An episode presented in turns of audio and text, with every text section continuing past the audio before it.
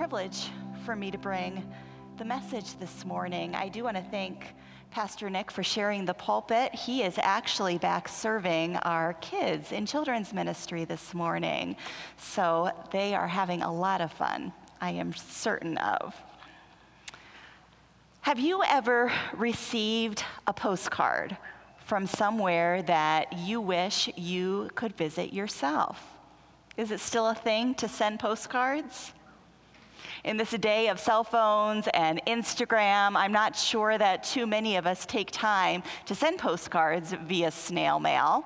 But that was a thing that you did when I was growing up, when you were traveling. That's how you stayed in touch with family and friends when you were away. It's how you showed them the sights of wherever it is that you were. And everyone loves to receive mail, right? It's exciting to receive mail, especially a postcard from somewhere, maybe from one of the national parks, Yosemite or Yellowstone or Acadia or even somewhere abroad, Paris, Rome, the Caribbean. But receiving a postcard and looking at the picture isn't quite the same as experiencing the location for yourself. You could gaze at a postcard of the Eiffel Tower all day and never really fully realize its breadth and its height and its beauty unless you've actually been there. You could look at a postcard of the Caribbean waters, the Hawaiian coastline, but unless you go there and you swim in the waters yourself, you don't fully understand. Or the grandness of the Colosseum in Rome. When I was a teenager, I traveled to the Grand Canyon. The Grand Canyon is one of those places where the pictures just do not allow you to fully understand how immense and deep and wide and truly beautiful it is. Of course, I sent postcards to family and friends who weren't with us, but a postcard just does not do the Grand Canyon justice. You have to be there experience it, to stand on the edge of the canyon and to see the diverse, beautiful colors of the rocks and to feel that dry desert heat on your face. It's magnificent. And it's named one of the seven natural wonders of the world for a reason. And since that time, I've met friends who have hiked down into the canyon and who have even camped overnight. Maybe you've done that yourself. And I have to wonder how my perspective might change if I were able to experience the Grand Canyon in its fullness. To be able to hike the trails, maybe even raft on the Colorado River, to be able to stand there in the depths of the canyon and look up at the rim. Sometimes we aren't able to fully experience the wonder of something unless we actually experience it for ourselves. It could be a location, it could be a piece of music or a work of art, or even a deep, heartfelt conversation, something that just leaves you thinking, you know, you had to be there. And I think the same is true of God's love. For many of us who have grown up in the church, or those of us who come to worship together week after week, we hear about God's love, we sing about it, we know these words.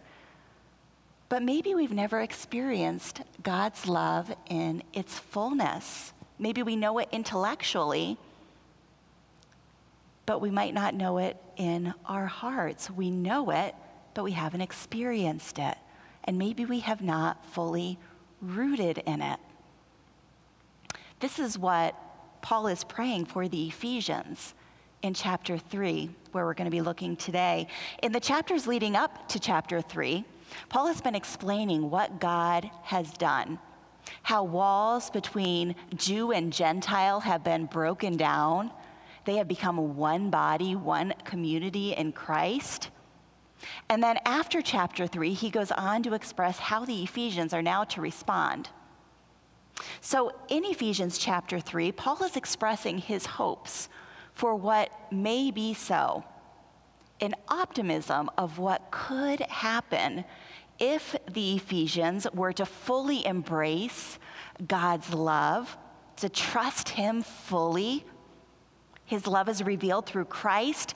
The Ephesians, of course, were already believers. They had already trusted Christ, they were established as his church. But Paul sees and he hopes and he prays for more for them, that they might grow to become a flourishing, transformed community in Christ. So if you'll turn in your Bibles this morning to Ephesians 3, we'll be reading verses 14 through 21. And as you find that text, before we read, it's important for us to note that Paul uses the words you and yours. This is how it's translated into the NIV. But the Greek word that Paul actually used referred to the corporate body, not just the individual.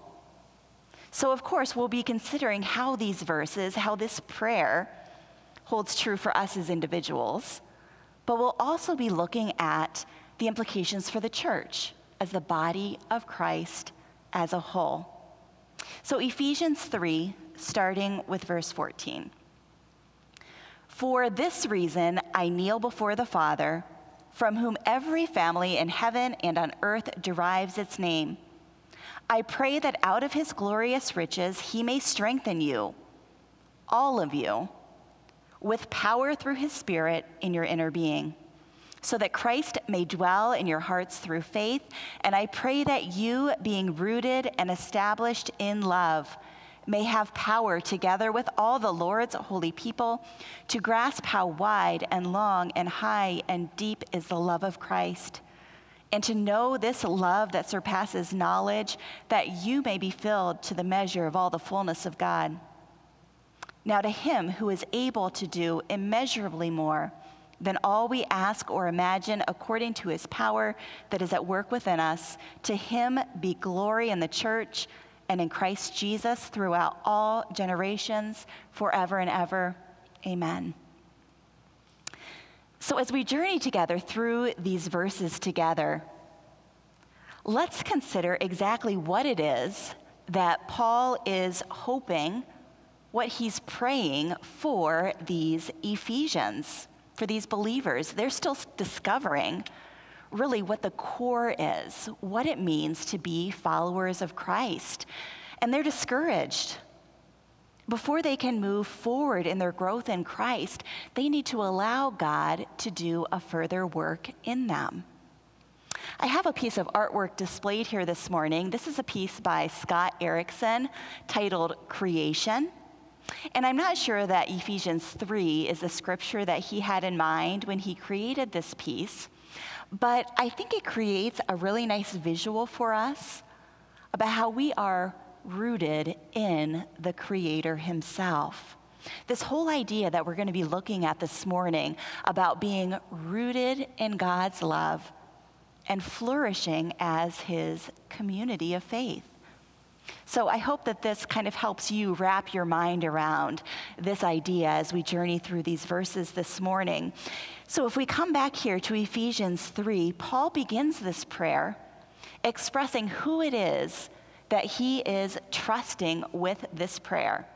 He's praying to the Father, from whom every family in heaven and on earth derives its name. So he is pointing out that these believers are part of the unified body of Christ, that God is our Father. The word for father in Greek is pater. God is the creator of all things, and all of creation has a common heritage in him. The Greek word for family is patria. Do you see how those two words are connected? As followers of Christ, they have a common spiritual identity. So, even here from the very start of this letter, there's an element of community that they are individual believers, but that they are part of a corporate, unified body, a common community of faith throughout space and time. They're part of his family, God's family, patria, rooted in Christ. And because God is the creator who has a plan to reconcile his entire creation to himself. There is hope for the Ephesians. And there is hope for us. That is the tone of Paul's prayer here. When we are rooted in God's love, there's a hope. There is an optimism of grace for how the church might flourish in our faith. And there are four appeals or four positive outcomes that Paul is praying for the Ephesians here. They're all connected to more fully experiencing a knowledge of Christ. And as part of the body of Christ, these same appeals are relevant to us today as well. So, first, Paul prays that they would receive inner strength. Verse 16 reads, I pray that out of his glorious riches he may strengthen you, all of you, with power through his spirit in your inner being. And immediately following that, Paul prays that Christ would dwell in each of their hearts through faith. So, again, these statements include both an individual element and a corporate element. And these two appeals are essentially saying the same thing. And I love how the New Beacon Bible Commentary rewords these verses in contemporary English. Make them stronger daily in proportion to your unlimited supply of power. May Christ be permanently at home in their inner lives as they sustain their trust in you. There is always hope. There is always potential to overcome discouragement, to grow through the strength of the Spirit and the indwelling Christ. And this is what the Ephesians needed to hear. This is what we need to hear today that Christ was in each of them, strengthening them from the inside out. And this was the way forward for them. This is the way forward for us as well. If we look at Paul's words in 2 Corinthians 4:16, it reads, "Therefore we do not lose heart." Though outwardly we are wasting away, yet inwardly we are being renewed day by day. Inner renewal is possible when we are rooted and established in the love of God. And if we come back here to Ephesians 3, the New Living Translation of verse 17 reads, then Christ will make his home in your hearts as you trust in him. Your roots will grow down into God's love and keep you strong. We are all rooted in something. Whether it's a life giving source or not, we might be rooted in fear, maybe self preservation, pride, greed, keeping up with the Joneses, or our job performance or maybe shame or guilt from our past. But these roots do not need to hold us captive. We are invited to break free from these unhealthy roots and to root upon God into divine love Himself, Christ in us, us collectively in Him. And this is how we flourish. Commentator Glenn Graham writes that love cannot be experienced in isolation apart from others. Love only exists within community. So, if we are to flourish as the people of God, we must be in community. Aren't you thankful that God has placed us together? As God's people, this community is where we experience and receive the strength and the power to experience God's love. It's within our shared life together, journeying together in our faith, not just in this building, but with all other believers, all of the saints throughout time and space. Paul writes, and I write that, and I pray that you, all of you, being rooted and established in love, may have power together with all the Lord's holy people to grasp how wide and long and high and deep is the love of Christ, and to know this love that surpasses knowledge, that you may be filled to the measure of all the fullness of God. And this is an oxymoron, isn't it? Because how can you grasp and know something that is beyond knowledge? Of course, the simple answer is that we can't. We can't fully understand this limitless love of God. This is part of the mystery of God. His love can't be fully known, it's beyond knowledge. But when we are gathered in community, we experience and we celebrate this love as we worship together. And He receives the glory and the praise. His love for us is wide and long and high and deep. This is the infinite measure of God's love.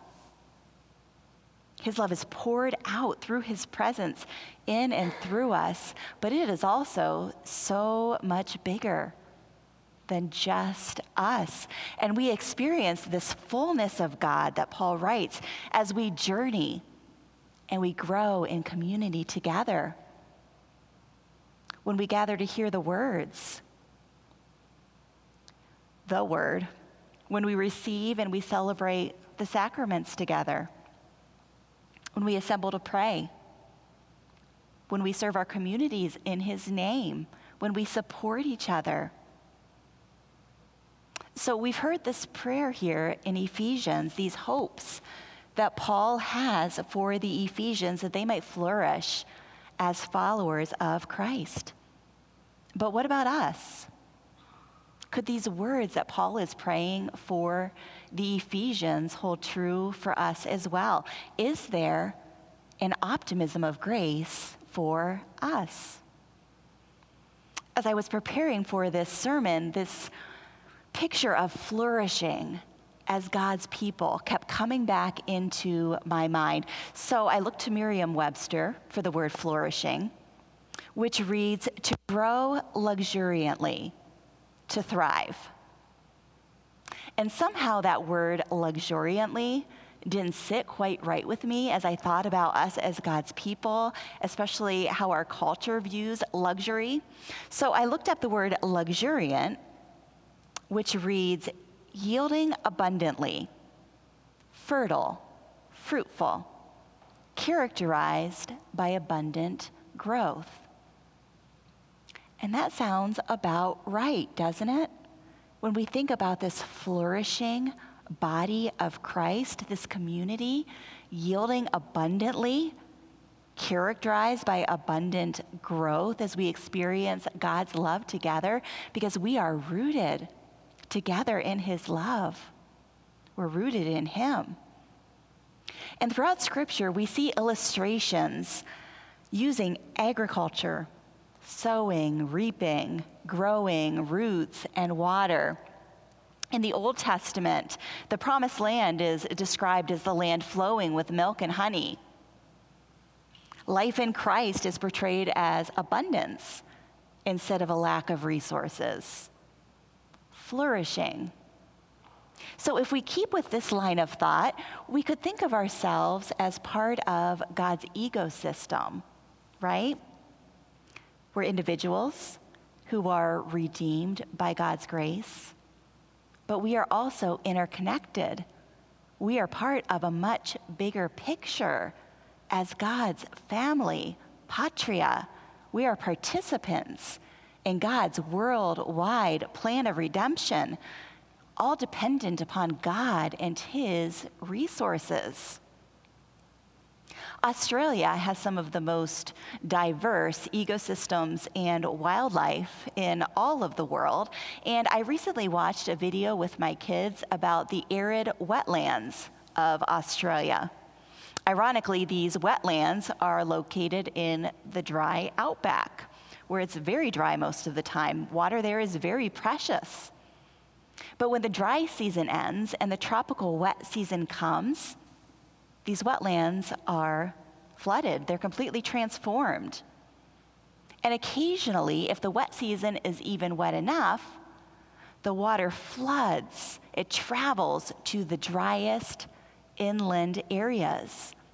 So, dry, cracked riverbeds suddenly flow, they even flood with this fresh water, bringing life to areas that have been dormant and lifeless for years at a time. It's an amazing transformation as the desert changes, flourishing into a rich ecosystem, nourished by abundant, life giving water.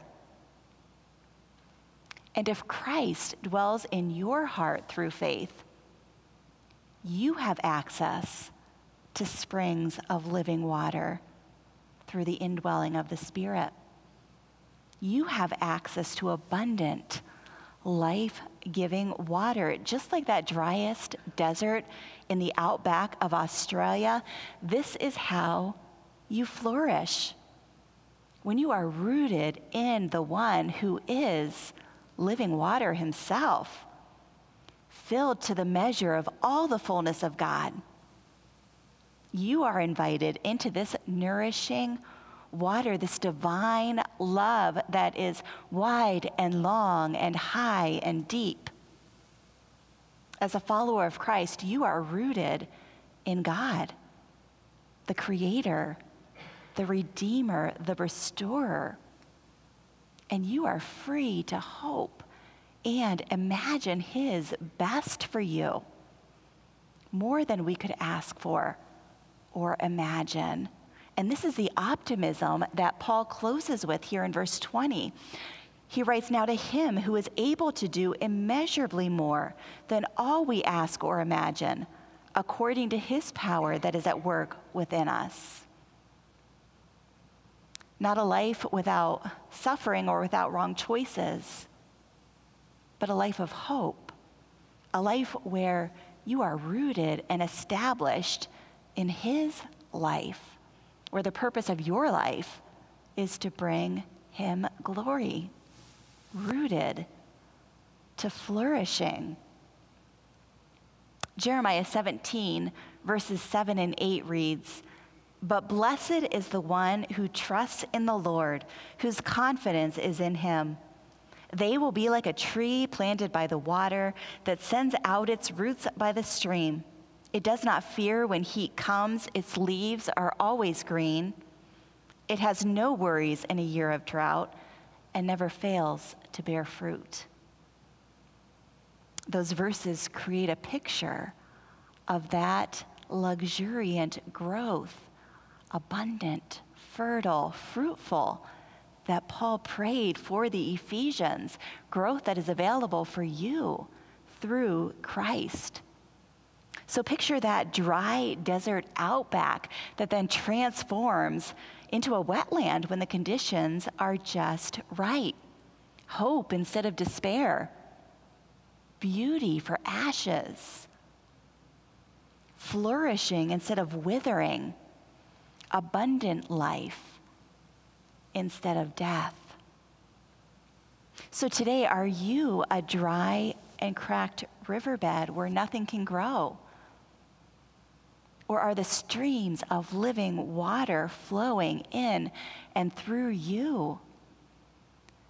And roots grow, they spread, and we can share the abundant living water so that our families our neighborhoods, our communities, our schools, everywhere we go flourishes because of that divine love that is within us.